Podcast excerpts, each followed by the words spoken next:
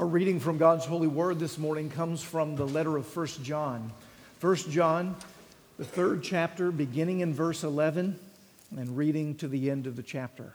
Please give attention to the reading of God's holy word. For this is the message that you have heard from the beginning that we should love one another. We should not be like Cain, who was of the evil one and murdered his brother. And why did he murder him? Because his own deeds were evil and his brother's righteous. Do not be surprised, brothers, that the world hates you. We know that we have passed out of death into life because we love the brothers. Whoever does not love abides in death. Everyone who hates his brother is a murderer and you know that no murderer has eternal life abiding in him. By this we know love, that he laid down his life for us, and we ought to lay down our lives for the brothers. But if anyone has the world's goods and sees his brother in need, yet closes his heart against him, how does God's love abide in him? Little children, let us not love in word or talk, but in deed and in truth. By this we shall know that we are of the truth and reassure our heart before Him. For whenever our heart condemns us, God is greater than our heart, and He knows everything. Beloved, if our heart does not condemn us, we have confidence before God. And whatever we ask, we receive from Him because we keep His commandments and do what pleases Him. And this is His commandment that we believe in the name of the Son, Jesus Christ, and love one another just as He has commanded us. Whoever keeps His commandments abides in Him, and He in them. And by this, we know that He abides in us by the Spirit whom He has given us. The grass withers and the flower fades, but the word of our God will stand forever. Amen. You may be seated.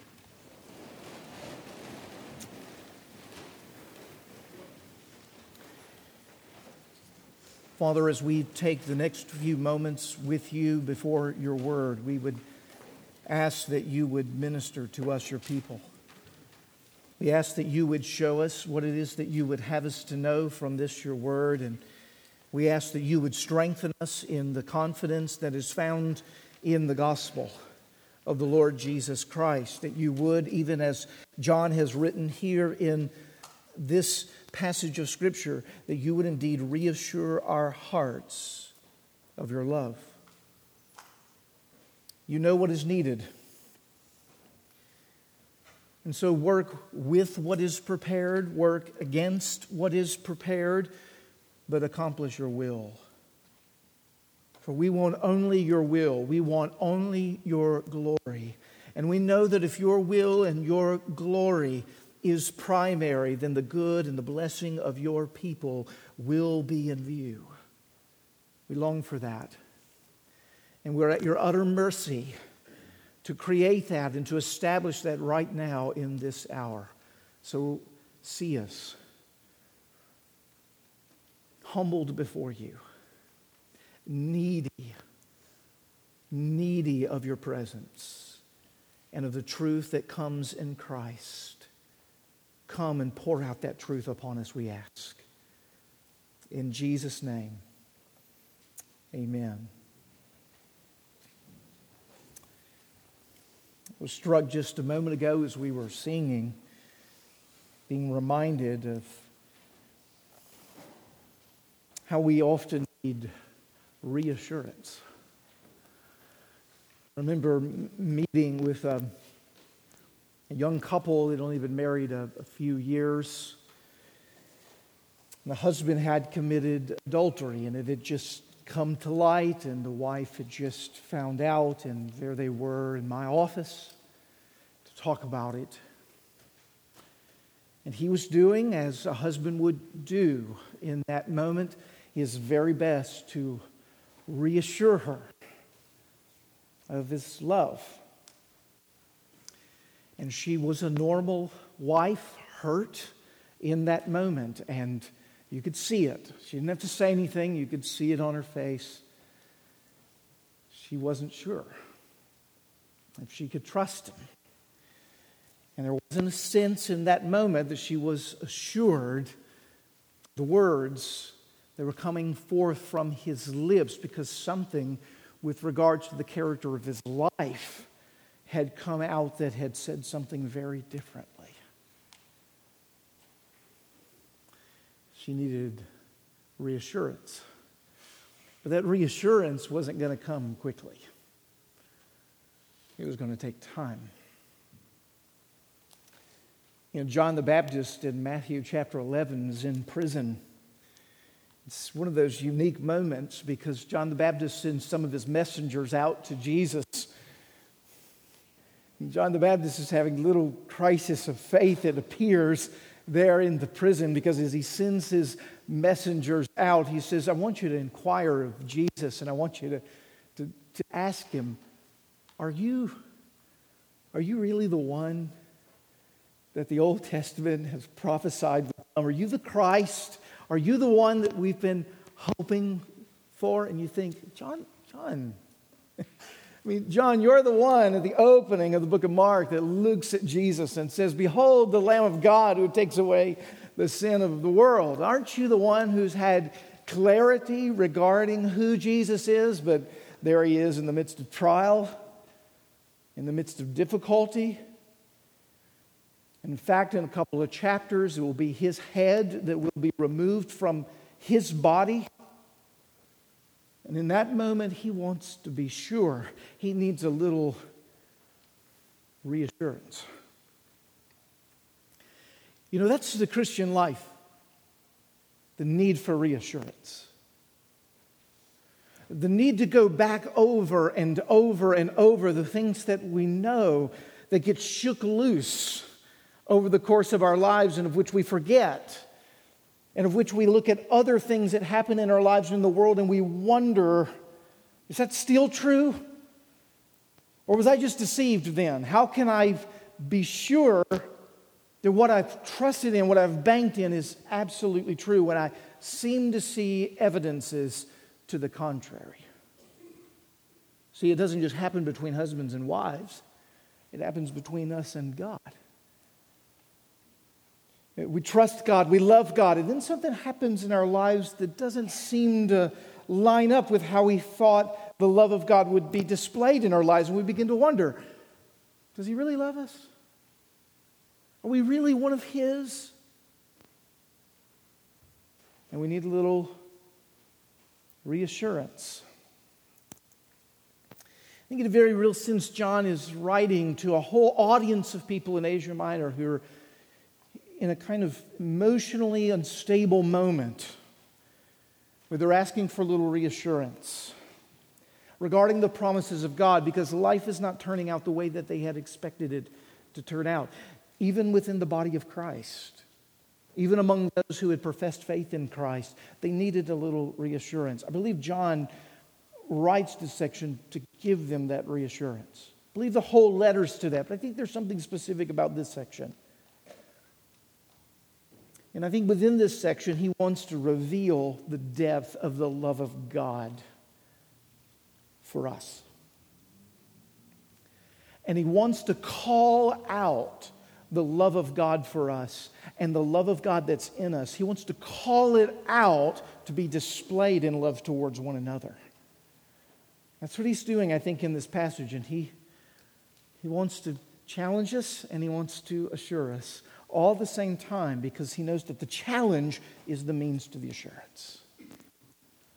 And so, as we look at this gospel passage, this rich gospel passage, I want to simply look at it in three ways with you because I want to look at love and I want to dig in deep to this nature of love that's here in this passage, which I think, is the focal point and one of the main tests that John puts us through. I want you to see first just the call of gospel love. We actually see that in, in verses 11 to 15 in the passage, the call of gospel love. And this is John calling the love of God that's in us out to be expressed and to be displayed to our brothers and sisters in Christ. This is not him saying, love others and then you'll get the love of God. That's not what he's saying. He's saying if the love of God is in you, it's going to be called out, it's going to be expressed, it's going to be displayed. And so he's calling it out, and he says, Here's the call of gospel love so that you would love one another. We want to look at what that means. And then he says, I want to show you the character of gospel love. I think he does that in just the verses right there in the middle, verses 16 to 18. Here's the character of gospel love. Here's what it really looks like. This is important because love, even as Tony alluded to in our confession of sin, is defined in so many different ways within our culture. What do we mean when we say love? Biblically speaking, and I think he tells us the call of gospel love, the character of gospel love. But then he shows us in the remaining verses, verses 19 to 24, the confidence that we should experience in that gospel love.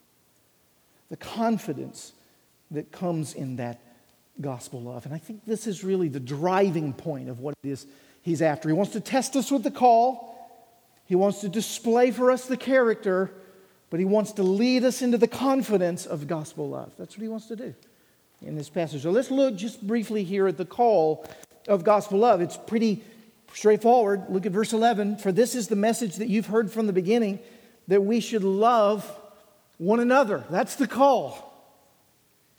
Three words love one another. That's what he says. That's what you've been called to in Christ. And it's not a newfangled message, it's something you've heard from the beginning. John loves this word from the beginning.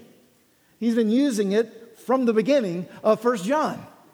Sometimes when he uses it, he uses it to talk about creation. This happened. You know, Jesus is from the beginning. He was the Word that was made flesh, and he's speaking about creation.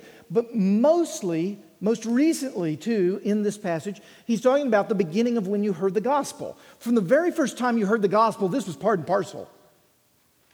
This was part and parcel to it. So I'm not bringing something that you've not ever heard. I'm not bringing you something that's, that's in addition to. I, this was something when you first embraced Christ, you knew that the call of embracing Christ is the love of one another. And when he says that, he's only quoting the reality of John 13 34. A new commandment I give to you that you love one another. This is Jesus. Just as I have loved you, so you also are to love one another. By this, all people will know that you are my disciples if you have love for one another. Francis Schaeffer said years ago that here in John chapter 13, Jesus is giving the world the right to judge the authenticity of his love by the way we love each other. Isn't that remarkable? He's saying, You know that you're one of mine if you really love one another. It's an evidence, a leading evidence of faith. And Jesus has given the world the right to judge the authenticity of his love by the way that we love one another. That's the call of gospel love. That's really significant. Now, when we get to the character of gospel love here in just a minute, you'll see just how deep and profound what this call actually means. But we need to know right now that's the call. Now, as he gives forth that call, it's almost like John goes on a little bit of a rabbit trail here, and he says, Hey, I don't want you to be naive. If you're loving one another, it doesn't mean your life's going to go smoothly. You know, sometimes we think that, right? If everybody just could get along, we just, just all love each other, life would just be sunshine and roses. It's be beautiful all the time. Now, if you know anything about the gospel, which includes a cross, you would know that that's not the case. If that were the case, then Jesus would have had the easiest life imaginable but he didn't. And so it's the manifest evidence of the fact that this, this loving one another doesn't mean that you're not going to have hardship. In fact, I can guarantee you will. That's what John's actually saying in here when he begins to talk about the situation with Cain. Many of you will remember how Abel, a herdsman, in Genesis chapter 4, Cain, a farmer, how both men brought offerings to the Lord. Abel from the firstborn of his flock, Cain bringing the first fruits from the offering of his ground. We're told there in Genesis 4 that God had regard for Abel's offering, but God did not have regard for Cain's offering, and this made Cain very angry.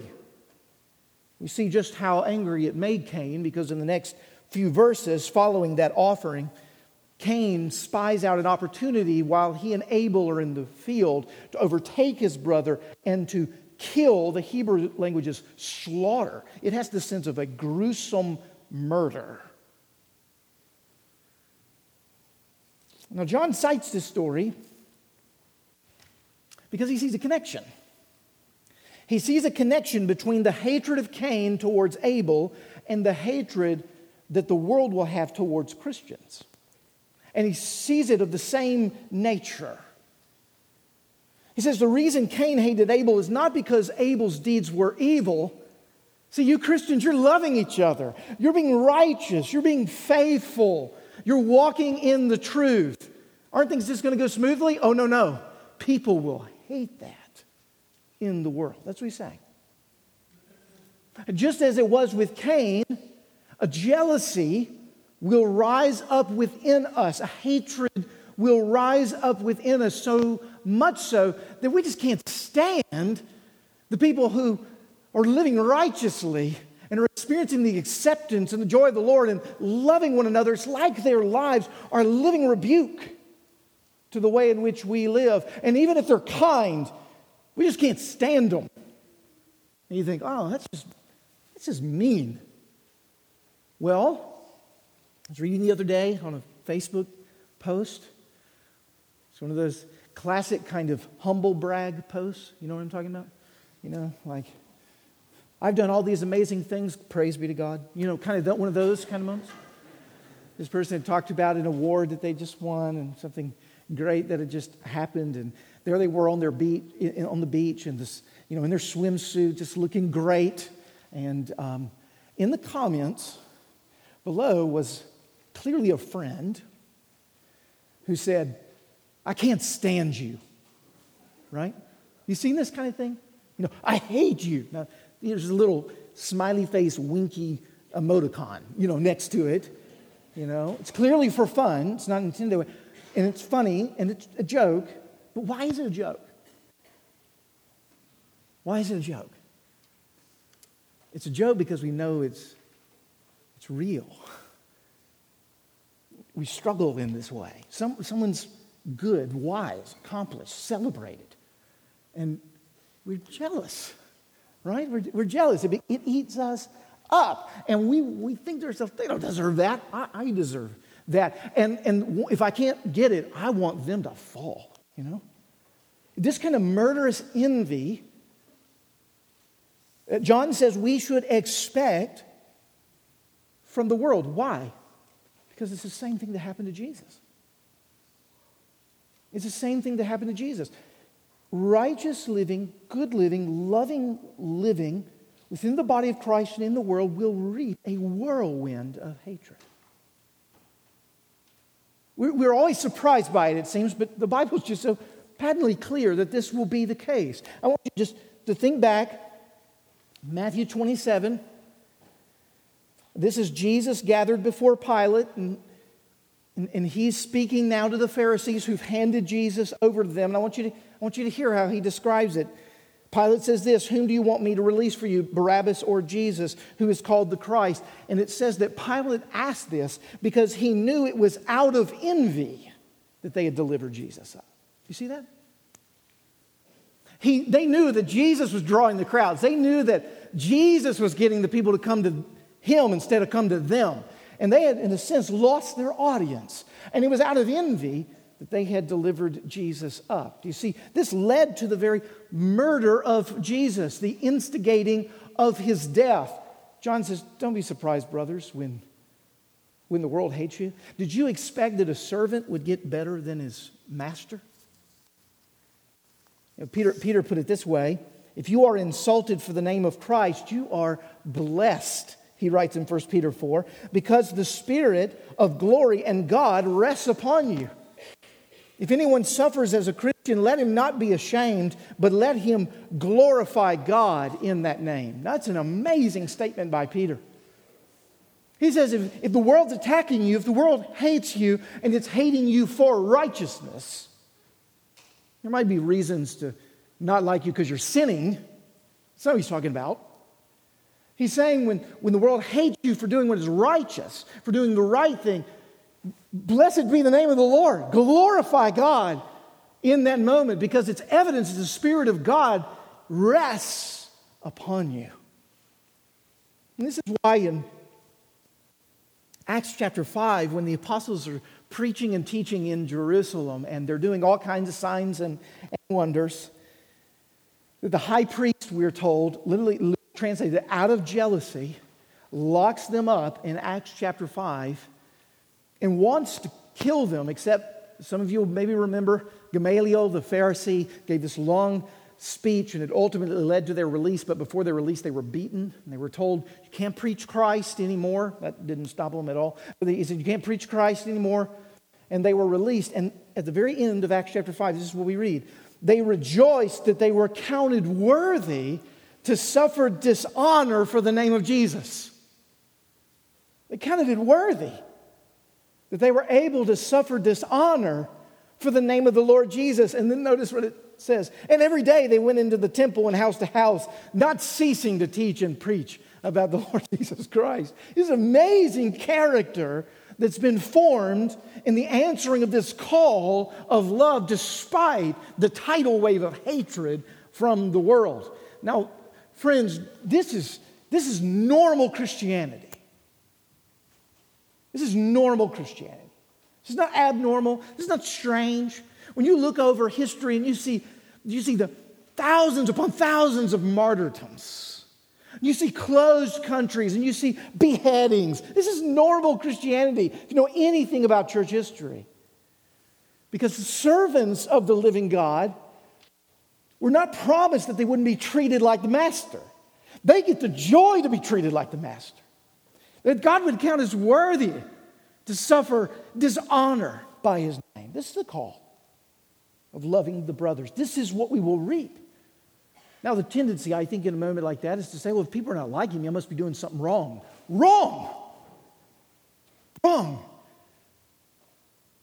Now, you need to check your heart on that. You might be doing something wrong. Sometimes we reap a whirlwind of hatred because we've sinned. But that's not the context of this passage. This is a whirlwind of hatred because we've been righteous, because we've loved. And there must be a character of heart in life that says, regardless of what it is that the world's going to throw my way in terms of hatred, I'm going to love the brothers and I'm going to live as an ambassador of the Lord Jesus Christ according to the righteousness of his call upon my life. Now, here's the question I really want to ask What produces this kind of life? Well, I can assure you of this that you don't ever have or get what it is that's not been given to you. You've got to receive this. This has got to come from outside of you. This is not something that bubbles up within you because of the niceness of your personality. That's not what we're talking about. This is something that must be gifted to you by God. And this is the character of gospel love. The character of gospel love. I want you to see this in verses 16 to 18. He says, By this we know love that he, speaking of Jesus, laid down his life for us. By this we know love that he, speaking of Jesus, laid down his life for us. Now, it's quite clear that John is here setting up a contrast between Cain and Jesus. Cain is jealous and full of envy and murderous rage and goes and destroys, while Jesus, filled with love and the grace and salvation of the Lord in terms of his mission, lays his life down freely for the other. You see, your life is the most precious possession that the Lord has given to you. it, it is. If you don't have your, your life, you can't do anything. Your, your life is the very foundation, the source, and the base from which, from which everything flows. If it's taken from you, it's a grievous sin. But if you freely give it up, it's the most precious thing you could possibly do.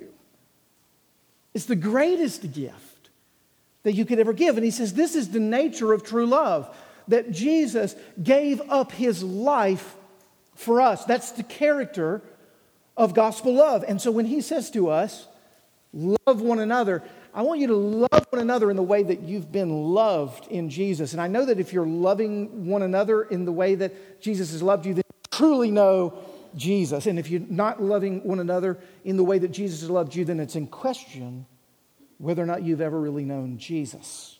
That's the point John is, is making here. And so he says, I want you to think that love is sort of some sweet feelings towards general humanity or some sappy sentiment.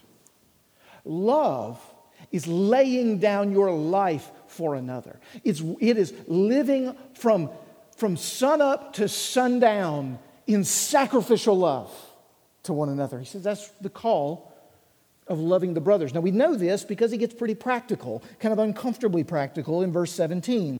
But if anyone has the world's goods and sees his brother in need, yet closes his heart against him, how does God's love abide in him? How is it possible that you would see someone in need and you have the wherewithal to meet that need and you close yourself against that need and still say, Oh, yeah, God's love, I just love it. It just abides in me, it's just bubbling over, I'm just overflowing with it.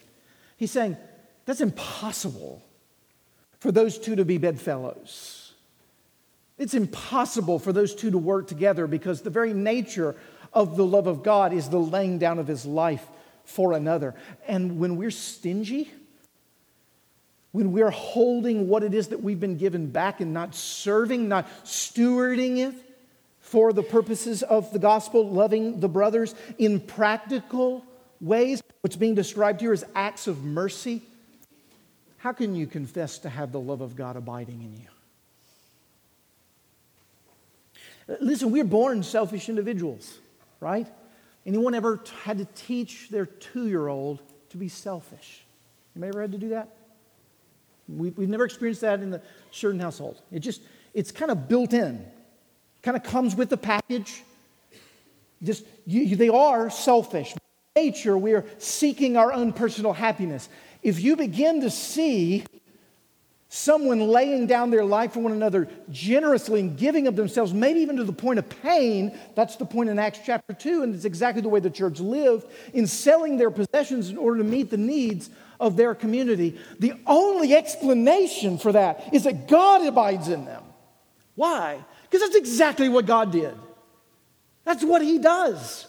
He has emptied, as it were, divested Himself of His glory, of His, of his pleasure, of His joy, of the ascendancy of His position in Christ. He humbled Himself by becoming obedient even to the point of death. Philippians chapter 2. That's the Spirit of God. If the Spirit of God is showing up in you, that's one of the major evidences, John says, we need to look for and pay attention to, because that's an evidence of the Spirit of God in you. And if that evidence is not in you at all, to any degree whatsoever, you need to ask the question Have I ever really encountered the love of God? Have I ever truly known the Lord? Am I a son and a daughter of the King? Call of gospel love, character of gospel love. It's, friends, that's a lot. That's a lot.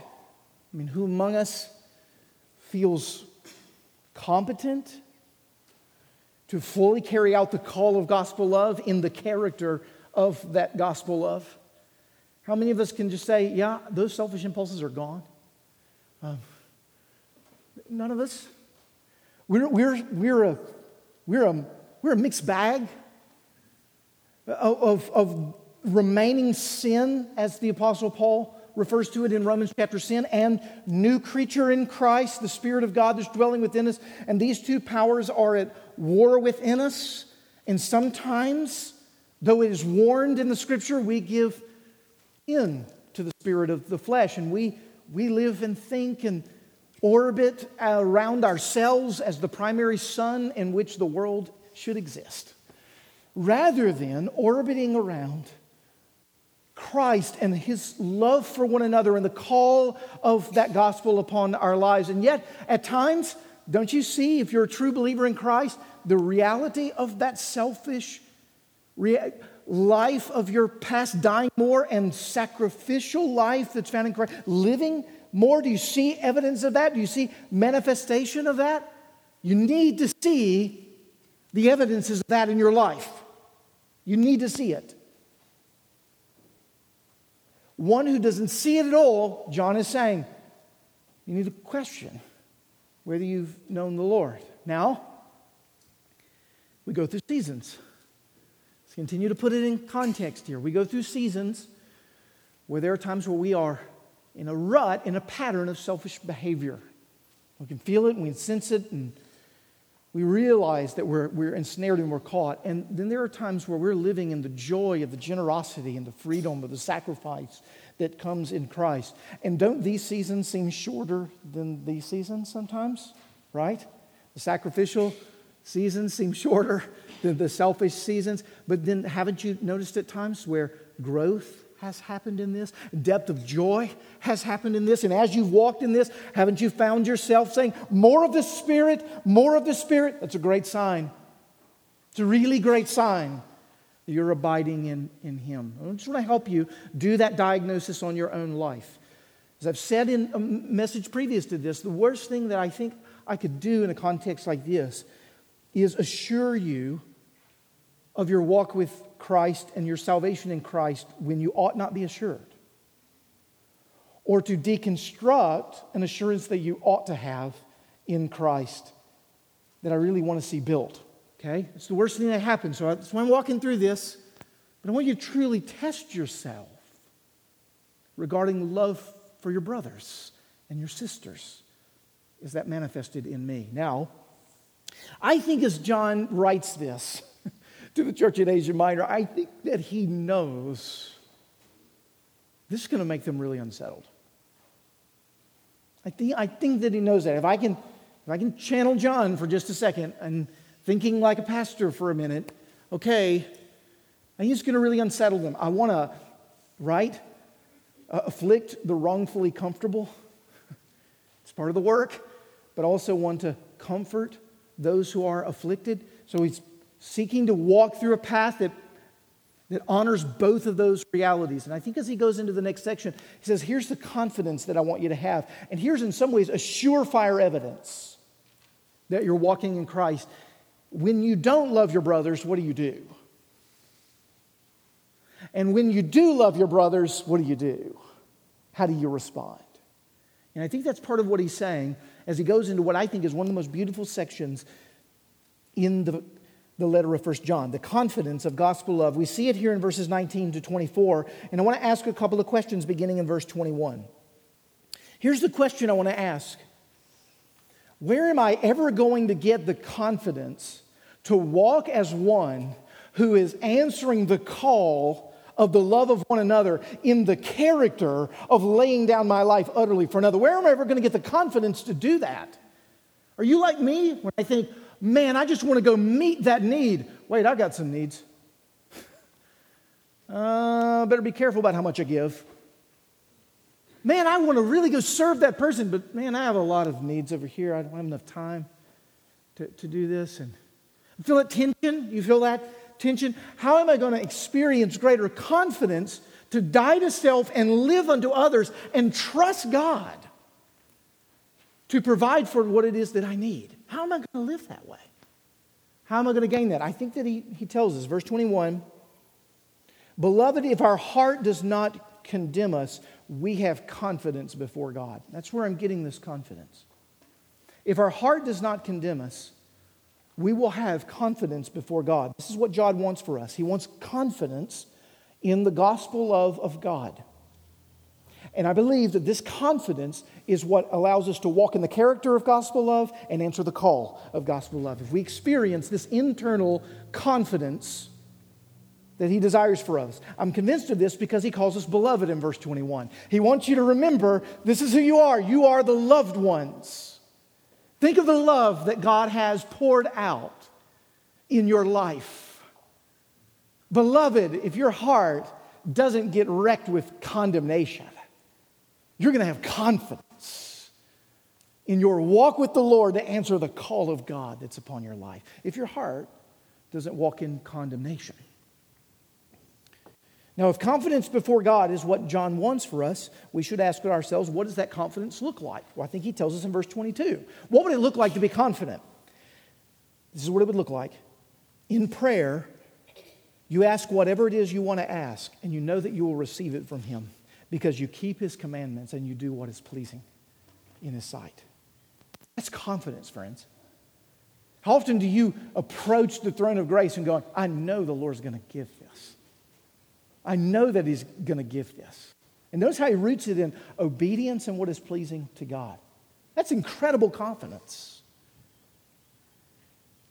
Because you're walking according to his commands. Now, it's only natural to ask then, what commands are we to keep to know what would be pleasing to God? Well, he tells us, verse 23 and 24. And this is his commandment. Here's the commandment you got to keep that we believe in the name of his son, Jesus Christ, and love one another just as he has commanded us. Whoever keeps his commandments abides in him, and he in them.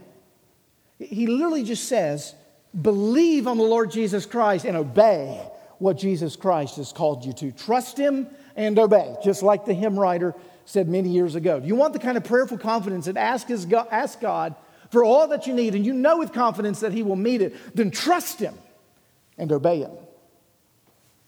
Do you want to be able to, to live a life that's not utterly dependent upon the things of this world, but is resting solely in the love of God and His sovereignty? Over the course of your life so you don't live in fear. You don't hold things back. You're not constantly protecting self. You want to live in that way? Believe in the Lord Jesus Christ and obey Him. That confidence will come. Now, if we trust and obey God, we can have confidence to come in God in prayer. We can trust that He will provide all of our needs. This we know that we will have if. What's the if? You know what the if is. Verse 21 if our heart does not condemn us. These things are at your disposal if you're not living from a place where your heart is condemned. And so we've got to figure out what in the world that is. Verses 19 to 20. Listen to what he says. By this we shall know that we are of the truth and reassure our hearts. There's that word reassure. Reassure our hearts before him, for whenever our hearts condemn us, God is greater than our heart, and he knows everything. I think that word reassurance, even as we introduce the message today, is really important because that's the reason John's writing this book, 1 John 5 13. I write that you might have assurance, that you might know that you know the Lord Jesus Christ. And if we need reassurance, we're not confident. If we need reassurance, we're questioning, we're doubting, we're wondering. Just this week, I was able to have a beautiful conversation with, with one of the members here where I had forgotten something that they were reminding me of. And I could see it on their face that I'd forgotten it and it hurt their feelings. And I, you, you, those of you know me, like that's just like the worst thing in the world for Nate. And so I'm sitting there going, oh, no, no, no. So what did I do? I wanted to reassure them of my love in a very real sense. My, my failure to do what I said I would do to uphold the, the law of what I declared with my mouth disturbed their sense of assurance that I truly loved them and cared for them. See how that works? That's what happened. It's when husbands and wives, you know, something happens and you have to reassure them that you're a lover. Children, you discipline them. And they look at you like, Do you love me? you're pretty mad right now. You know, that, that kind of moment, and you go, no, I love you. In fact, I'm disciplining you because I love you, and they don't get that till way, way later in life. And we pray they get it eventually, right? At times in our spiritual life, we need assurance. At times, we're walking in the reality of heart condemnation. Let me, let me just quickly what, how, what this means. I was at eight years old. I was caught. I was caught. I was caught stealing. And, and you know, you could guess what I was caught stealing at eight years old from Sunflower Grocery Store in Laurel, Mississippi. I'm sure there's still a record of this wrong there. Plagues me in the back of my mind. I was caught stealing baseball cards. Did I mention the Cubs won the World Series? No, right. I was caught, I was caught stealing baseball cards. Now, I was eight years old. I had professed faith in Christ at six. I had been baptized. As far as I could tell, really loved the Lord, and I couldn't believe I'd done this. I'd just gotten overwhelmed in that moment, and I just stole the baseball cards. My mom found them, had to go back, had to, had to ask for forgiveness, had to repay, had to do all the right things. All is forgiven. But you know, I'm laying on my bed at night and I'm thinking, a Christian would never do this. He would never do that. I can't believe. I can't believe I'm just flagellating, right? Just continually beating up myself for something that God has paid for, something that man has forgiven me for. And I begin to whether or not I truly even knew the Lord. When we're talking about loving each other and living sacrificially as an evidence of saving faith, and we can see all the ways in which we fall short in that, don't you begin to wonder do I know the Lord? Do I know the Lord? You really? Even when I do things that are right, I don't like doing them. Like I'm mad about it. It's got to be something wrong deep. Yeah, it is something wrong, pretty deep. Am I really a child of God? Well, I want you to notice John does not use the word guilty, he uses the word condemnation. There is a healthy kind of guilt when you have done wrong and you feel guilty for it. That's a sign of spiritual health. Okay? Never forget that. Never forget that. We're supposed to feel bad when we do something wrong. That's a, that's a wonderful gift from the Lord. That feeling of guilt when you're actually guilty it's really concerning when you don't feel guilt and you're actually guilty. Like we have words for that. Really concerning words about what that means about conscience and sense of right and wrong, all of those sorts of things. It's not what John's saying here. He's saying when you live a condemned life. You're living as if there's no hope for me. I'm past the point of rescue. There's no way that a Christian, anyone who could be a believer, would do the thing that I'm going to do and wallow in the despair of that moment. John wants to say, no, that's a lie from the evil one. That's a lie from the evil one. There is the reality of guilt. There is the reality of sin. And yes, there is the brokenness of the fact that you fall short every single day of your life. But if you live in a state of condemnation when your heart says, You're not really a believer, Christian would never do this. I can't believe you. You know that internal voice. And you're listening to your heart more than listening to the God of the gospel. You'll never have confidence to come and ask whatever it is and know that you will receive it because He loves me. You'll never have confidence to walk in obedience in the love of God because you'll live under Him like a fierce taskmaster who's always waiting to pull out the hammer to crush you. But if He is greater than your heart, if He is the Supreme Court, and your heart tells you, little local appellate court tells you, you're guilty. And there's, there's nothing you can do about it. There's no hope. You're beyond the point of rescue. But the Supreme Court says, you're not guilty. Based upon what the Lord Jesus Christ has done on your behalf, it utterly destroys the verdict of the heart. and you live by the verdict of the one who says, No, you are right with me based upon what my son has done, of course you're going to steal baseball cards. Look at you, you're a fool. But I save fools like you. That's why I came. I'm here to bring justification to a heart that's constantly condemning you. If you don't have the recognition that God is greater than your heart, and notice He knows everything. you, may, you may read that and go, oh no, um, oh no, He knows everything. No, no, that's not, John means that to encourage you. In fact, if you have that response, you probably have work to do with the Lord. What that means is that as we focus on that one thing that we did wrong and we obsess about it and we morbidly introspect about it and we get absolutely depressed about it, God knows the bigger story about what's true about us. He knows everything about the recognition of what Jesus has done on your behalf. And He's greater than your heart. His tribunal is the greatest of all. And if you have received the verdict of not guilty in Christ from the greatest, from the greatest Supreme Court imaginable, why would you listen to a weak little appellate court like yourself? It's just lying to you. You see, we see the sin, he sees the fullness of the salvation. We see the trial, he sees the fullness of the sanctification.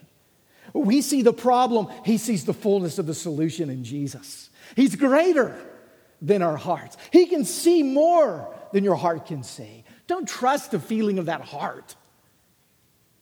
Trust the verdict of your God for you in the Lord Jesus Christ. That's where the power is. Now, that is a heart that's assured before the Lord. That's a heart that prays and asks whatever. That's a heart that says, I want to obey a God like that. That's a heart that now begins to pour out its generosity and love to one another. That's the heart. That's the heart. Because that's the heart that's been grabbed and possessed by the gospel of the Lord Jesus Christ.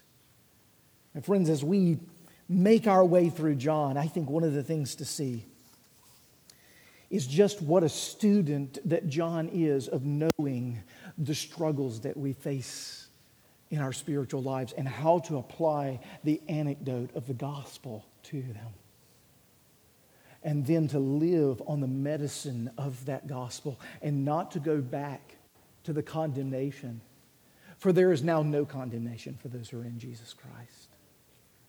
And I think John knows if you have this impulse in your heart, that gets ensnared in sin, gets caught in condemnation, but then awakens to the gospel, I pray, which is happening to you today, and you run to Jesus for mercy and you begin to experience the freedom and the joy of walking in His way, then that's great evidence that you're a follower of Jesus.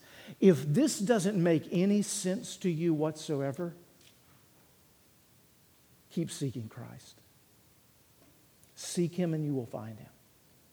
Seek him and you will find him. He will in no wise cast you out. Let's pray together. Father in heaven, reassure these hearts and free us from the condemnation that's created by the fabrication of our minds, by the attacks of the evil one. And let us live in the joy of laying down our lives for one another, in the character answering the call of gospel love so that we might do it from a place that is confident in your grace. Flood us with that reality, we ask it. In Jesus' name, amen.